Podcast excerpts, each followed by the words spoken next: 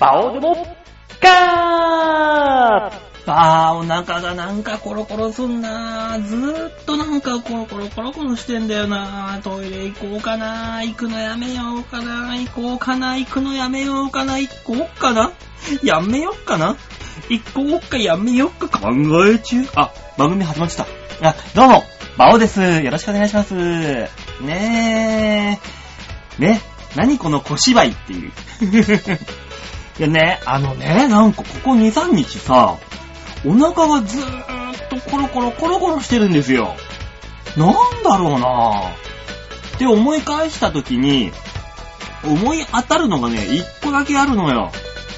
この間ね、某、某所にあるね、物産展に行ってきたんですよ。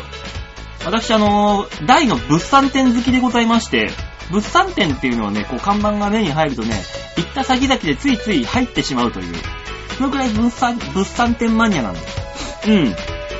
でね、この間もね、その、とある北海道物産展っていうのがあったからさ、寄ってみたのよ。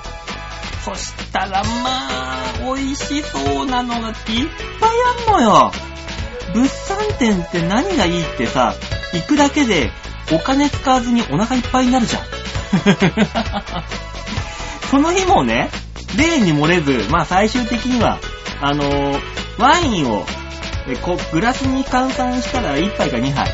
で、日本酒いただいて、お茶いただいて、だなんだかんだつまみいただいて、お腹いっぱいにしてね、帰ったわけだけど、その時の北海道物産展がまあ、美味しかった。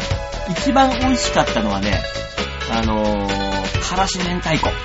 ほ、意外とさ、九州とか福岡のイメージあるでしょ？いや、北海道のさすが海の海産はね、負けてないね。めちゃめちゃうめえの。あの、真っ赤っかでさ、からし明太子。なんかね、福岡のからし明太子とは、またちょっと違う赤さなのよ。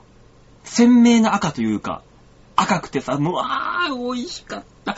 それをね、おっちゃんがね、もう冷や、もうこっちは冷やかす気満々で、ブラブラしてるわけよ。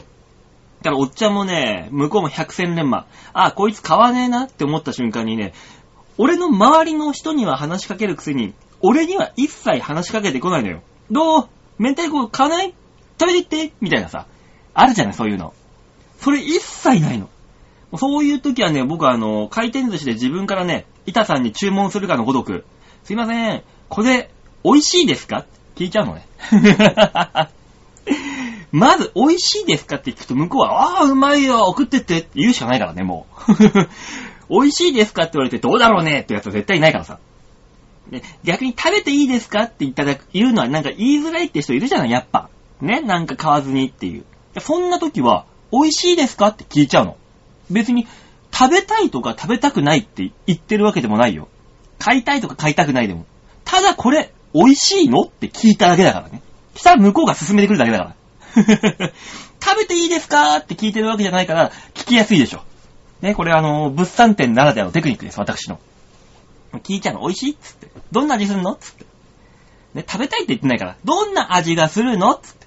これしょっぱい？とか。しょっぱいかしょっぱくないか聞いてるだけであって、美味しい、ね、食べたいかどうかって言ってないからね。ねそれで、そうもう美味しかった。いろんなとこ行ったわけよ。そしたらね、とある、お漬物屋さんのブースがあったのよ。海産漬物。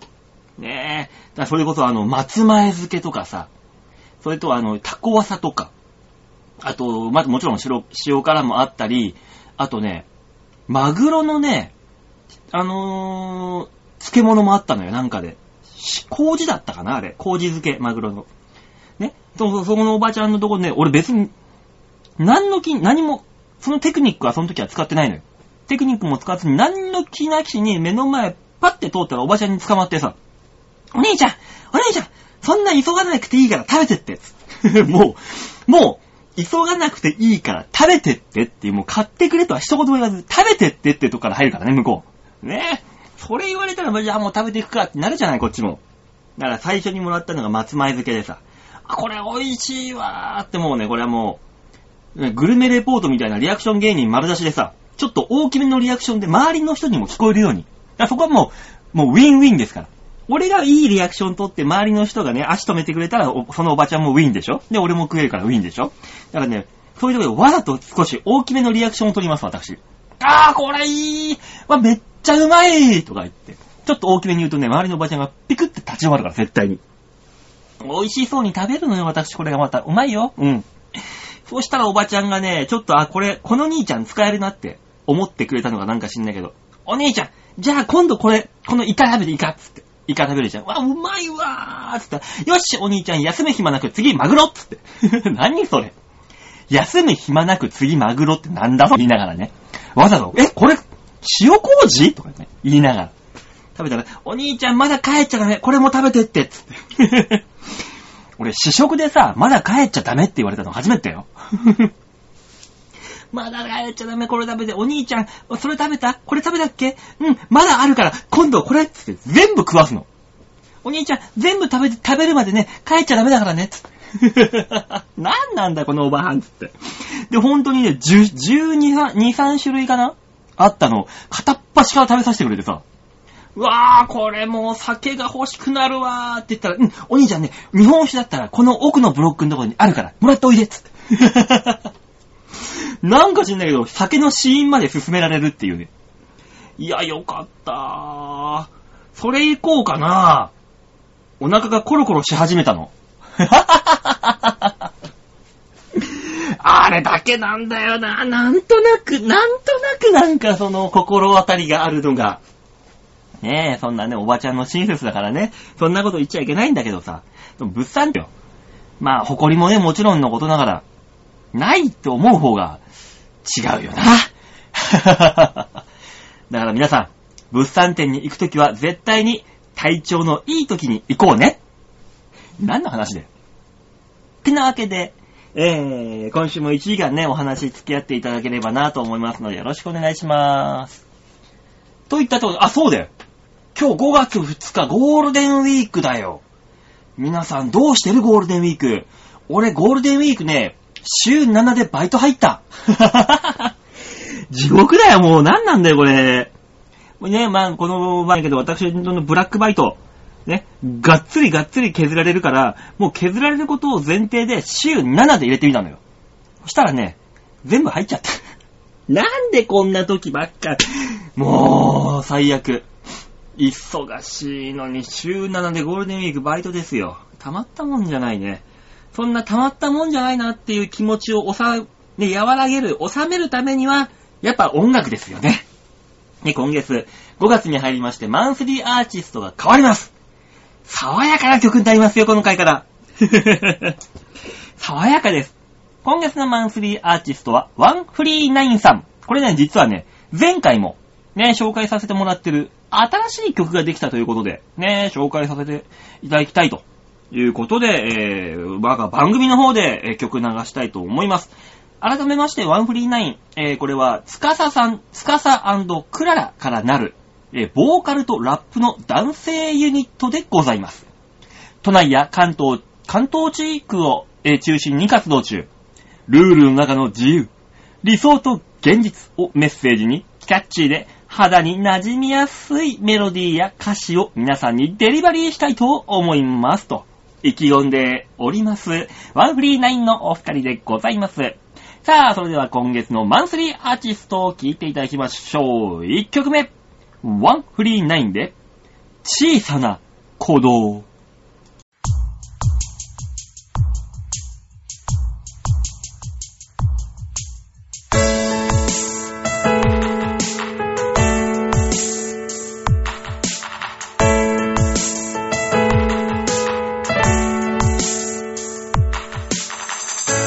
小さな頃感じた時から愛しくて会いたくて君の泣き顔を見て私も泣いて優しく抱きしめた二人で選んで決心した日からたくさん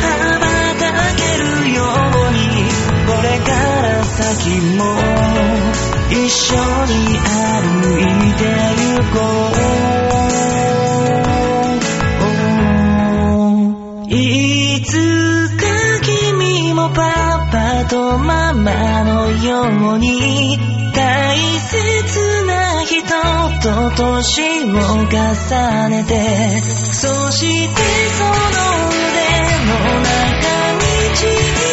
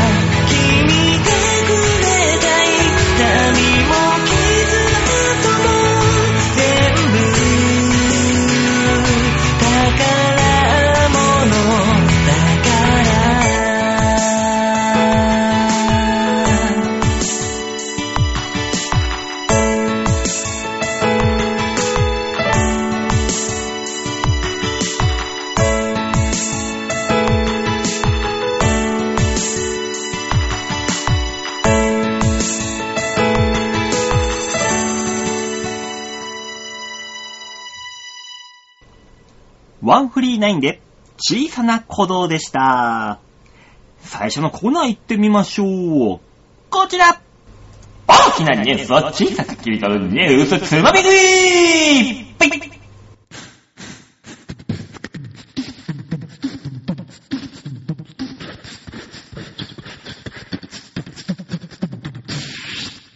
さあ、ニュースつまみ食いのコーナーでございます。このコーナーは今週1週間であったなんか良さげなニュースを馬王がバッサリバッサリ切っていくよっていう文化的に非常に、えー、レベルの高いコーナーとなっております。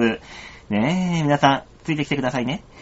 さあ、というわけで、今週のニュース一つ目こちらエンブレム A 案決定にえーね、A 案決定にえーでございますよ。皆さんね、もうご存知だと思いますが、オリンピック・パラリンピック2020年の東京のね、あれで、今回新しく大会エンブレムがね、まあ、決まったというニュースでございます。前回のね、やつはね、あのー、佐野さんのやつがね、パクリじゃねえかっつって、吸ったもんだって取り消しになりまして、今回新たに決まったオリンピックのこのエンブレムが発表されたというニュース。まあ、公開していた最終候補の4作品の中から、えー、作品 A 案。ね、組一松門っていうやつなんだよね、あれ。皆さんも知って、もうね、もう散々見たと思いますよ、ニュースで。えー、作者は東京都在住のアーティスト、所さん。えー、各種メディアで調査では、他の候補作品の方が人気が高く、ゲルバー票を覆す結果となって、えー驚きの声が上がっているということでございます。これはどういうことかと言いますとですね、えー、まずその、現場と言いますか、理事会が満場一致で作品 A の採用を承認したことを受けて、えー午後3時の発表前に、日本テレビが、えー午後2時43分に A 案決定とニュース速報を打つと、報道報道陣やスポンサー企業関係者ら約550人で埋まった会場からは、えぇ、ー、マジで？何それ？嘘？ま、マジで？っていうどよめきが起こったと。えー、組一松模様を、えー一松模様を日本の伝統色である藍色で描いたこの A 案。このね、A 案の下馬評は低かったと。ネット検索合成ヤフー、サイトのヤフーでは、ヤフー意識調査では、和をデザインとした B 案と、朝顔をイメージした D 案が人気を分け、A の得票は一番少ない最初。他のアンケートでも人気は低かったと。えー、ただこのオリンピックの委員長、一松模様は世界中で愛されており、寡黙でありながら非常に多弁、日本人らしさを秘めていると述べて、述べていると。これあのー、そうなの？俺も、そうなの？って思ったんだけどさ。ね、公表していた最終4作品の中からエンブレムは21人の委員会、え、委員が投票して選考すると。1回目の投票で A 案がすでに過半数の13票を獲得して、いきなり一発で決まったと。えー、ちなみに、B 案が1票、風神大臣をモチーフにした C 案が2票、朝顔をモチーフにした D 案が5票だったと。うーん。なるほどね。人気薄の逆転劇、密密室、閉鎖的と、批判され前回の選考を意識してか、の委員長は会見で透明性と公明正大を強くアピール。え議論を尽くして一同で精精神誠意選ばしていただいたよーっていうふうに言ってるんですが、まあ、世間一般に的には A 案ありきの審査だったんだろ、最初から。どうせ A 案だろうなと思ったらやっぱ A 案だった。ね、結果ありきで大変腹立たしい流れだ。ある種の流れ流れで動いたわけじゃないなぁと、みんな呆れ、た声が多かったというようなニュースでございますね。確かにね、この、組一松模様は悪くはないんですよ。ただなんかさ、地味じゃないって思うんだよな、俺も。えなんか、もっとオリンピック、あ、誰が見てもさ、どこの国のアメリカの人でもアフリカの人でもヨーロッパの人でもね、中東の人でも見れば、あお、これはジャパニーズオリンピックのマークね。って、誰が見ても思うような日本的なマークの方でよかったわけじゃん。ね、なんか知んないけど、そしたら組一松模様ってよくわかんない、その、単色でさ、藍色はいいけど地味じゃないっていう、まず、一色して、一色しかないわけで。これ、見たときにさ、誰も、何も知んない外人さんが、これはなんだってなるよ。なんでもっと、だったらさ、オリンピック、東京オリンピックに招致しようってやってる時のエンブレムが一番良かったよね。みんな言うけど、絶対あれが一番いいんだよ。うーん。なのに商標がどうのとかわけわかんないね。商標じゃねえや。なんかあるのよ、利権がそこに。そんな利権、バカみたいな利権で、こうやってまたね、大人たちの食い物になっていくんでしょ、スポーツが。腹立たしいね。結果ありきのね、こんなコンテストだったら、そんなもんはね、M1 とかザ漫才で十分なんだよ。のんのんのんのんのんのんのん。のんのんのんのんのんのんのん。これ以上はお口ミッフィー。といったところで続いてのニュース、こちらモンスターボランティア登場というね、ニュースでございます。これモンスターボランティア。で、今ね、モンスターペアレントとかさ、モンスタークレーマーとか、いるでしょそれのモンスターボランティア版が登場した。これはどういうことかと言いますと、熊本地震のボランティア受け入れが本格化し、全国から大勢の人が被災地に駆けつけている現在、特にゴールデンウィークは多数のボランティア希望者が熊本に押し、えー詰めかけることが予想されていると。ねそんな人々の善意が復興を後押ししているように思えるのだが、その一方で懸念されているのはこのモンスターボランティア。えー2011年の東日本大震災大震災の時では、個人団体問わず全国から大勢のボランティアが集結したが、一部のね、一部の人たちが無料の宿泊所や食料などを被災地に要求する行為が問題視されたと。これはおかしいだろうう。え？自己満足的な善意で被災地に訪れ、えー、汚れ仕事や力仕事はやらず、仲間内で歌を歌ったり親睦を含め深めたり、被害、えー被災者そっちのけで盛り上がって帰っていく自称ボランティアが少なくなかったと。ああ、腹立たしいバカじゃねえか、こいつら。それで言いながら、働いたのに食事ぐらい出ないのか？と文句をつけるのだからまさにモンスターボランティア。彼らは感動や感謝といった見返りを求めるので、地味な仕事はやりたがらない。阪神、えー淡路大震災の時も瓦礫の前で記念撮影したり、避難所で、えーはしゃいだり、酒盛り、えー何それ？マジで？なんか買った人、酒を買った、品種を買った人もいましたが、その当時からあまり変わっていないと。まあ、関係者によると災害ボランティアは自力で宿泊場所や食事を確保できる人という自己完結型がもう基本です。基本っていうかこれ絶対です。向こう、被災地に仕事に行って、被災地に何か面倒をかけて帰ってくる。バカじゃねえかと。そんなのはボランティアではございません。ね、そんなのあってならない。現地に頼らないというのが鉄則でございます。ねえ、感動ポルノとして被災地を消費する人や、就職面接のネタにするために参加している大学生もいると。ああ動機は何であれ被災地の役に立つならいいのですが、そういった人はトラブルの原因になりがちでございますと。うん。勢いだけで闇雲に現地入りすれば交通機関や救援活動の妨げになったり、無用に被災地の負担を増やすことにもなると。まあね確かに、これさ、だって今まだね、向こうの方、九州の方揺れてるわけですよ。ね、まだまだ瓦礫が落ちてくる土砂災害があるかもしれない。二次災害、三次災害あるかもしれない。そんなところにこんな奴らが行ってね、もしもそんな災害、二次災害に巻き込まれたら、こいつら、邪魔でしかないよ。何しに行ったんだお前と。だからもうほんとね、日本人の悪いとこだよね。このビッグウェーブに乗っとかねえとみたいなもんでしょ、これ。結局あのーこういう人たちって、あの、iPhone の、あのー店頭に並ぶ感覚でしょ？ほとんど。一部だよ、でもその代わりこういう人たち。一部こういう人たちがいるばっかりに他の真面目というか、ちゃんと心ある方々が、もう本当にね、迷惑してるわけですよ。誰、誰の役の、役にも立ってないからね、これ。うん。あとさ、今最近あの、駅前とかでさ、募金お願いしまーすってやってる人たちいるじゃない？あのさ、こう言っちゃなんだけど、あの自己満足は何なんだろうね？募金お願いしまーすって、どこの団体かもわからないような人たちがさ、募金しててさ、活動しててさ、入れないよ？お前らどこの誰だよって話になってくるじゃん。それもわからずに、ただ単に声上げてる、あの、意識高い系のボランティアの人たち？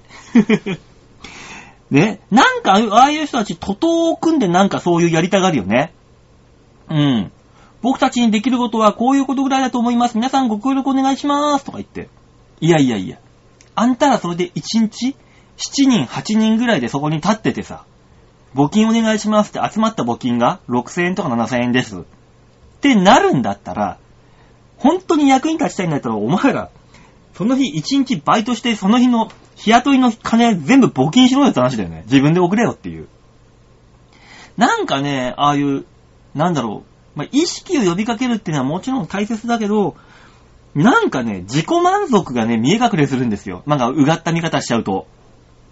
なんだろうなぁじゃあ、本気にやるつもりがある人は、自分でもうやるよ。ね？だからその、俺もそうだ、ね、未だにだけどさ、たまにあの、ボランティアにお金送るわけですよ。ね、ユニセフだけどね、僕の場合は。別にそれでいいんだよね。自分でやるからっていう。それができない人はどうすればいいの？いやいや、コンビニの前にもさ、置いてあんじゃん、募金箱。あそこに入れりゃいいじゃん、100円でも200円でも。なんでわざわざ、なんか駅前で声を上げて、で、なんか声を上げて、やってる自分素敵って思ってんだろ？なんだろうなぁ。ああいうのって腑に落ちないんだよね。悪いことじゃないよ。悪いことじゃないんだけど、もうちょっとなんかあるんじゃないかなーって思うのよ。それこそ俺らだったらね、あの、無料ライブやって、まあ無料ではないんだけど、で、その、売上金というか入場料の50%なり全額なりをさ、そのまんまボランティアに送ります。で、俺らは俺らで舞台やって、ネタやって、人を笑わせる。目の前の人を笑わせる。もうそれでいいわけだよ。できることをやる。ただ僕ら、あの、募金ちょうだい？お金ちょうだいってやってるわけじゃないからね。ネタ見せるからお金ちょうだいだから。それを送りますよっていう。これは別に問題、こういう形でいいと思うんですよ。だからなんか駅前でね、何もせずに僕お金ちょうだい、送るからねって言ってるあの人たちは、何なんだろうなと思ってしまうわけですよね。こんな俺って、すげえ、すさんでる？続いてのニュースさあ、続いてのニュースは、今度は、爆乗り？さあ、今度はね、今、爆買いっていうのがさ、ね、今中国人の爆買いっていうのはブ、ブームではないけど、ね、よく話題になるじゃないですか。今度これ、爆乗りってのがね、あるらしいんですよ。爆乗り。ね。でさ、あの、ディスコとかでさ、あの、めっちゃすっげえヘッドバンキングしてるわけじゃないよ。爆乗り。ね？AV とかであの、上に乗った女がすんげえ腰が、まあいいか。その爆乗りではないからね。この爆乗りというのはですね、熊本地震絡みですね。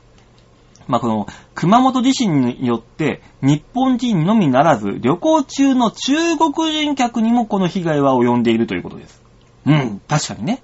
熊本は、温泉や阿蘇山など外国からの旅行客にとっても魅力的な観光地が多いと。だが、この地震で観光ムードは一変。熊本旅行中に被災した中国人たちが取った行動は、爆乗りだったわけですね。最初の地震が起きた、えー翌日4月15日、出張で熊本を訪れていた東京在住のある女性が市内のホテルでその現場に遭遇したというニュースですね。東京に帰ろうにも、熊本空港は閉鎖されてるし、九州新幹線も運転見合わせ。バスもなかったので、車で2時間の距離を福岡空港まで行けば飛行機が飛んでいるので、ホテルのフロントでタクシーを呼んでもらうように頼んだら、いやいやいやいや、中国のね、お客さんがタクシーの予約いっぱいしてね、大変もう無理なんですよと言われてしまったと。女性はその時にフロントで、え中国語をまくし立てる中国人の団体客を目撃の後でフロントのスタッフに何を話していったかの聞いてみると、10万円出すから福岡まで行かせてくれ、早く中国に帰りたいとおっしゃっていましたというと。えー通常ならば福岡までならタクシー代は3万円ほどだったというから3倍以上の金額であると。で、タクシー、熊本のタクシー会社の社員はこう話しております。4月15日に30人ほどの中国人のお客さんを乗せましたね。タクシーは全部で7台から8台でしたが、皆さん14日の地震でぐったり疲れてしまったようで、日本はもうたくさんあるよという感じでした。別のタクシー会社の社員によると、同ホテルに宿泊していた中国人客は複数のタクシー会社に手当たり次第に電話をしていたため、ダブルブッキングが多発したというと。ああ、そっかそっか。とりあえずいろんなとこに押さえとけってやつだ。中国人からドタキャンされたタクシーを運よく拾って福岡まで行けましたが、えー本当にどうなることになると思いましたよってさっきの女性が言っていたと。ねえ。金払いが良くてもドタキャンされた日にはタクシー会社の商売上がったりである。爆買いはありがたいが、爆乗りはやめてほしいものだ。というニュースがあります。これすごいね。10万円やるから福岡まで行かせてくれって。バブルの頃の日本の六本木じゃん。で、街の中でね、1万円とか2万円とか指に挟んでさ、タクシーにチラチラ見せつけてさ、俺これで行けよーっつってさ、止めるやつ。おそれと同じだもんな。すごいな、爆乗り。まあでも、旅行に来てね、あんな地震に起きて、死ぬのもアホらしいから早く帰りたいっていう気持ちはわからんでもないけどさ、ちょっと品がないよね。に、手当たり次第もう3件でも4件でもさ、電話してタクシーここに来いっつってさ、あの予約してさ、一番最初に来たのに乗り込んで行っちゃうんでしょ？ちょっとこれやり方がいけないよね。日本人は来いって言われて、予約受けたらちゃんと来るから。ね？もう他の国みたいにあのずっといつまで経っても来ないとかそういうことないんだからさ。日本なんて特に。これはね、すごいな本当にバブルの時の六本木だね、こうなってくると。未だにあるのかな、爆乗り。でもまあ、この時だけだろうね。でもこれで、10万円出すから、でも、大体多めに出すから乗らしてくれっていう人が、中国人だったらね、富裕層が来てるわけだから、そういう人が多いだろうから、30人ほどのお客さんを乗せましたって、このこのタクシー、この日1日だけで、何 ?2、30万稼いだのかなじゃあ。ね、すげえな。1日で2、30万の、ねえ、まあ、火事場泥棒とかそういう話ではないけどさ、こういうね、震災とかなんとかでいきなり儲かるっていうところもあるもんだね、やっぱ。あ、でもそりゃそうか。か、タクシーに限らず、そういう、こういうのだったらあれだもんね。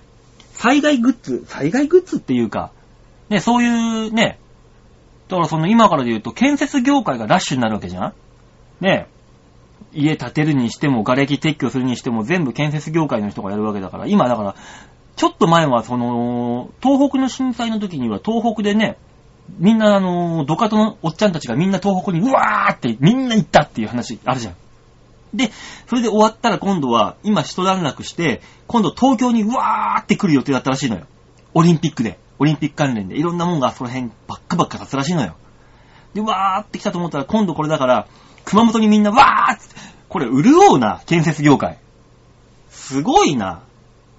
あの、戦争の時なんか戦、戦時特需、戦争特需とかってあったじゃん。ね、軍事関連企業があの、活発になるからいろんな工場とかで人いっぱい雇ったり、ぶ、何？部品とかね、なんか回さなきゃいけないから、いろんなとこで景気が良くなるみたいな、いう話も昔はあったけど、今は震災特需なんていうのがあるのかね？あるみたいな感じだよね、こうなってくると。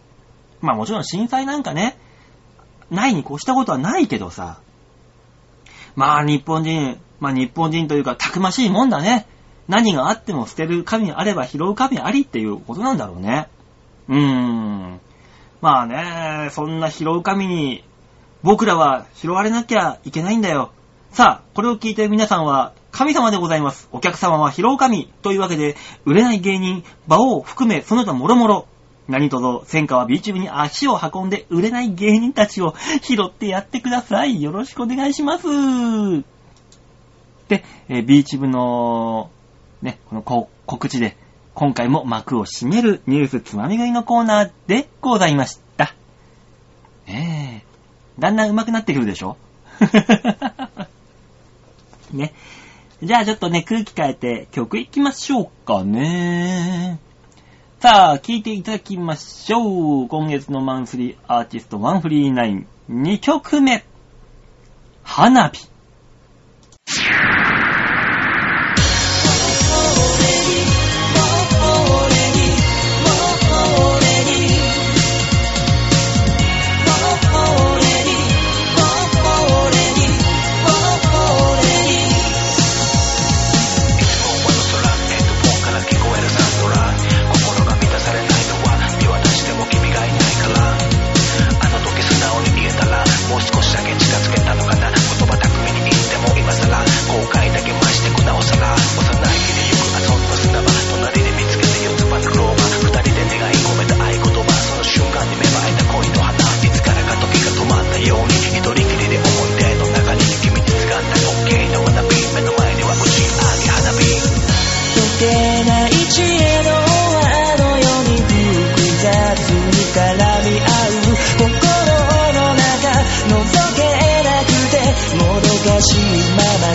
when I got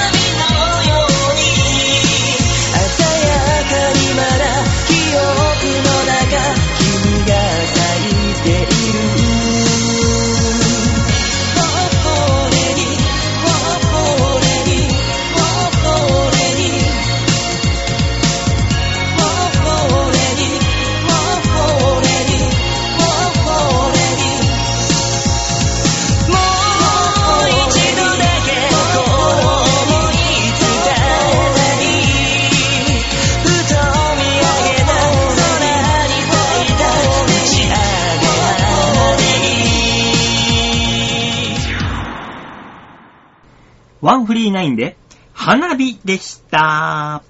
続いてのコーナーは、こちら。パワーメーターあっちいぽい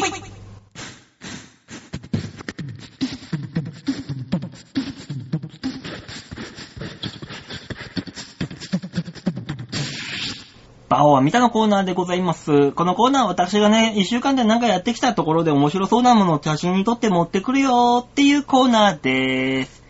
さあ、それではまずは写真を見ていただきましょう。ちょわへよ .com ホームページ画面の上のところのギャラリーっていうところがありますので、そちらをクリックしまして、5月2日のバオデモカをご覧くださいさあ、そういうわけで出てきましたね。これはあの、私あの、今週、ブラックバイトをいろいろとね、カットされまして、見てきたのが、行ってきたのが、浦和競馬場でございます。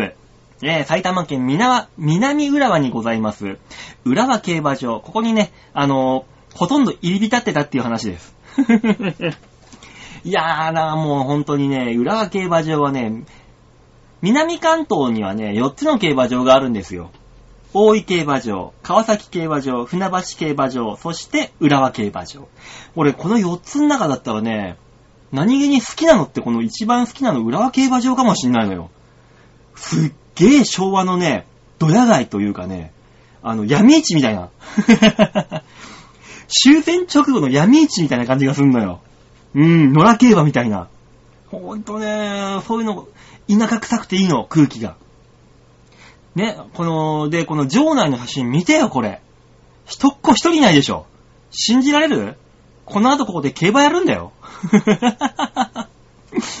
すげえ、貸し切り状態。ねえ、すごいのよ。だから大体ね、川崎競馬でも、平日は3000人から4000人ぐらい人来るのよ、平日でも。浦和競馬多分2000人いかねえんじゃねえかなってぐらいで。そのくらいなもんなんですよ。いやーまあ、だからね、こじんまりとしてしててね、遊びに行くにはちょうどいいのよ。うん。あの、最終レースの前になるとね、あのー売店というかね、本当にね、あのーなんだ、ガード下みたいな感じでね、屋台がね、わーって並んでんの。そのおばちゃんたちがね、もう残してもしょうがないからっつって、おにぎり焼きそばや豚汁100円だよ、100円だよ、100円だよ、おにおにぎり豚汁焼きそば100円、全部100円持ってってーっつって、ずーっと声を張り上げてんの。いいよ、だからね、そこで必ず400円握りしめてね、豚汁2杯とおにぎり 2, 個2個買ってね、お腹に膨らませるっていうね、俺の貧乏、馬王貧乏飯ってのがあるんだけど、あれがうまいんだよ、また。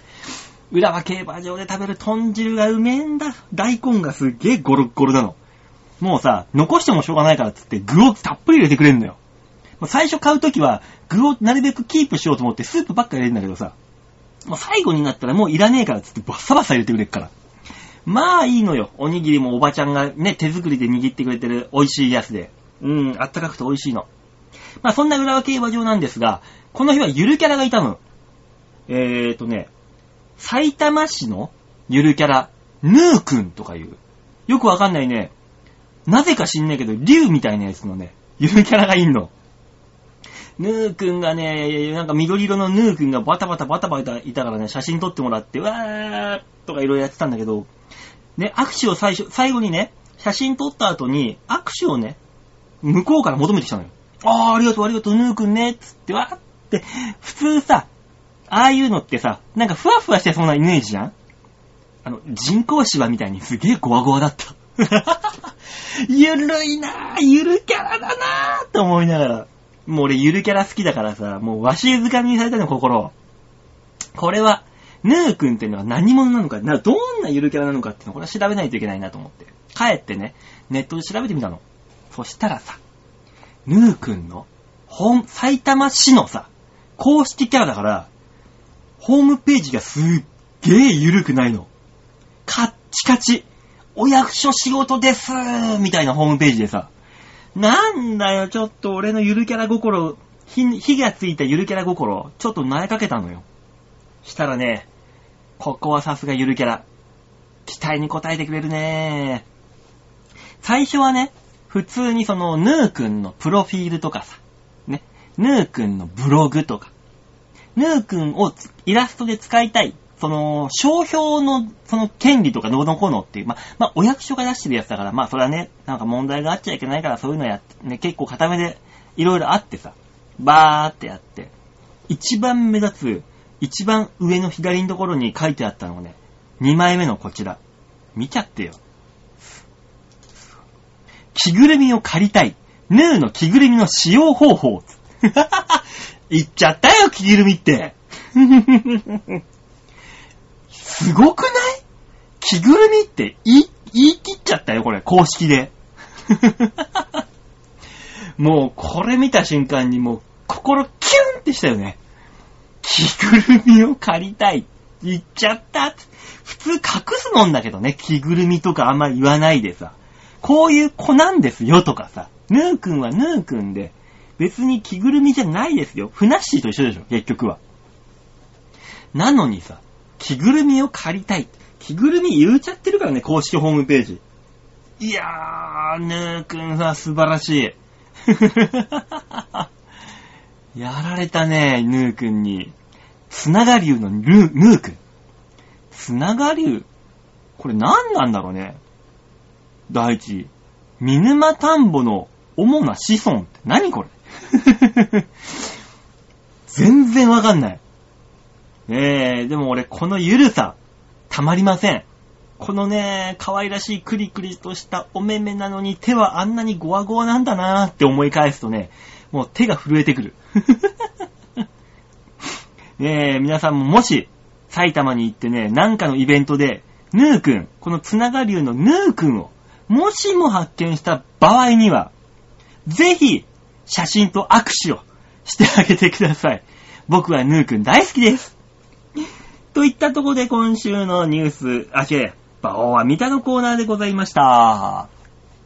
ねえ、結局浦和競馬場、おめえ勝ったのかっていう話もあるんだけど、勝ったか負けたかで言ったら、えー、食い、食った飲んだっていう代金を落としてきたかなっていうぐらいかな。まあね、今週はね、浦和競馬が、と、行ってこいぐらいかな。うん。次は、えー、船橋か。よし、今週は船橋。苦手なんだよな、船橋競馬。ああ、頑張ろう。さあ、そういったとこで、曲行きましょうか、じゃあ。はい。えー、それでは聴いていただきましょう。今週のラストナンバーになりますね。さあ、聴いていただきましょう。ワンフリーナインで、小さな鼓動、ピアノバージョンです。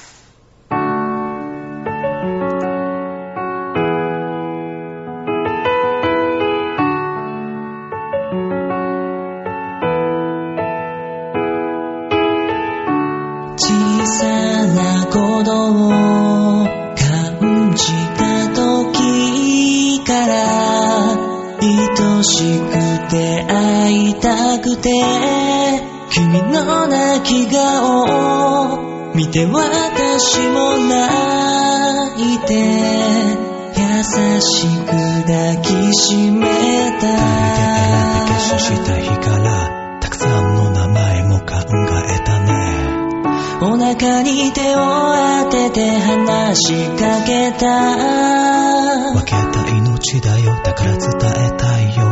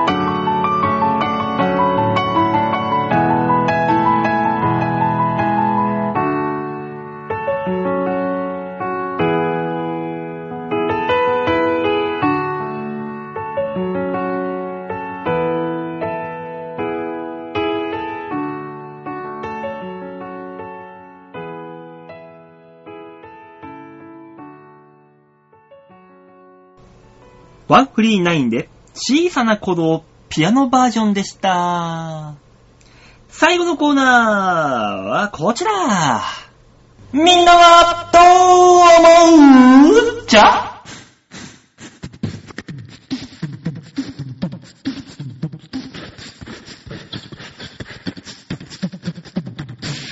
みんなはどう思うのコーナーでございます。こちらのコーナーは皆さんからいただいたメール。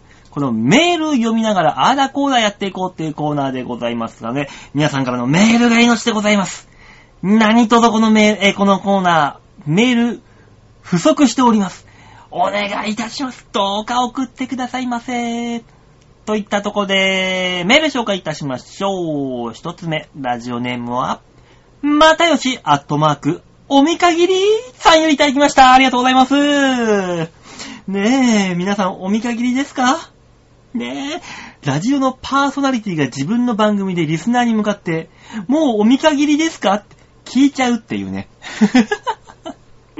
ほんと、お見限りしないでください。もうその若干その傾向ありますから。ね助けて助けて。というわけでメール紹介いたしましょう。バオさんこんばんは。ばうん。えー、PC が壊れてしまい、ここ2週間くらいラジオ聞けてませんでした？道理で送ってこねえわけだな、またよしちゃん。4月の給料全部使って PC を買ったので、ゴールデンウィークはどこも行けません。マジで？馬王さんはいかがお過ごしですか？大塚さんと吉沢さんは生きていますか？それでは。え、PC 壊れちゃったの？でも、またよしちゃん、あなた結構稼いでんだからって、給料全部使って PC っつって。あんたそんなもん、スーパーコンピューターでも買ったの？あなたの給料全部使ったらスーパーコンピューター買えるでしょうよ。ね？えどういうことよ？でもな、俺も PC ね、そろそろ買い替えたいな。もうっていう。もうこれ買って2年ぐらいか。ね、今僕も CD、PC 使ってますけども。もうぼちぼち買い替えたいもんな。パソコンってすごいすぐね。性能良くなっちゃうからね。どんどんどんどん後から後から。どっかで区切りつかないと。うーん。またよしちゃん、どんな PC 買ったの ?Mac? 何 ?Windows? 私は Windows 派ですね。うん。馬王さんはいかがお過ごしですか？そうですね。えー、とりあえず、ブラックバイトにシフト登録をして、削られることを当てにしたシフトを組んだら全部入れられて、地獄のシフトにな、バイトの日々っていうのが僕のゴールデンウィークですね。はい。いかがお過ごしですか？そんなお過ごしですよ。大塚さんと吉沢さんは生きていますか？あ、今のところ平気です。大塚に関してはね、最近あの、おばあちゃんのお股を洗うのが上手になったって喜んでたよ。介護職だからね、大塚さん。うん。で、この間話したらね、おばあちゃんが言うね、あの、女性の、女性器。ね。女性器をし、ね、人にそれぞれで、女性器をね、指し示す単語っていうのがね、違うんだって。ね。あのー、普通だったらさ、おまぺーっていうやつでしょ？うん。今自主規制だから大丈夫だよ。ね、おばあちゃんが言うにはね、あの、大塚が、あの、おばあちゃんのお股をこうゴシゴシ洗ってる時におばあちゃんがね、ちょっと照れくさそうに言いながらね、大塚に言うんだって。もう、お兄ちゃんったら、こんなおばあちゃんのおまんじゅうなんて洗いたくないでしょ、本当は。おまんじゅうって。それ聞いた時に大塚がさ、いやー、僕、おまんじゅうに感銘受けまして、僕もこれからおまんじゅうって言いたいと思います。何報告してんだよ、バカみたいに。おまんじゅうって、うちのあの、めいっ子たちも昔言ってたぞ。幼稚園ぐらいの時に、おまんじゅうがどうの、おまんじゅうがどうの、っつって。ねえ、みんなそれぞれ言い方があるんだね。じゃあ男の方は、男の方ってあんま変わんないよね。よく考えたら。女の子のね、そっちの方が、いろんな言い方が、それぞれ地方によってあるのかな？うん。あなたの地方のおまんじゅう、ぜひ、なんていう風に言っているのか教えてください。メール待ってまーす。何のメール募集だ、これ。そんな読めるかって話かな。えー、吉沢さんは生きていますか？あ、吉沢さんはね、相変わらずおしゃれに、ファッショナブルに生きてます。はい。こ、ね、来月かな？再来月かな？うん、なんかあの、チョアヘヨの、なんか懇親会があるから、馬王さん行きますか行きませんか？俺、どうしようか？も、迷ってるんですよねって、俺んとこにメールが来たぐらい、えー、元気です。うん。懇親会行くかどうか迷ってます。来い 迷う必要ないだろ。お前もお前、サテライトとか、なんだかんだで世話になってんだから、ま、真っ先に来なさいっつって。とりあえず吉沢さんもね、参加させる方向になりましたんで。その時にでもね、多分大塚さんも来るから、あの、3人で、うん、久しぶりに収録しますよ。で、その前にね、ちょっとね、この、どっかで、5月中にどっか1回ぐらい、ね、月1でいいからね、ちょっとみんなで3人で収録したいなとは思っておりますのでね。ぜひぜひ皆さん、えー、その時をお待ち、お待ちどうさま？お待ちどうさまじゃねえな。お待ちにしていてください。よろしくお願いします。といったわけでメールは以上でーすみんなーメールをくれー世界中のみんな、オラに少しずつメールを分けておくれ。ねえ、そんなこの番組に皆さんからのメールがないと非常に悲しいのでございます。ぜひ、メール、どんなんでもいいので、ください。よろしくお願いします。こんなゴールデンウィーク過ごしましたよとか、そんなんでもいいです。ぜひ、そういう話を僕に聞かせてください。お願いしますメールの宛先は、ちょわひょう .com ホームページ、上のところにお便りってとこありますので、そちらクリックしまして、必ず場をデモか番組宛てによろしくお願いいたします。ね。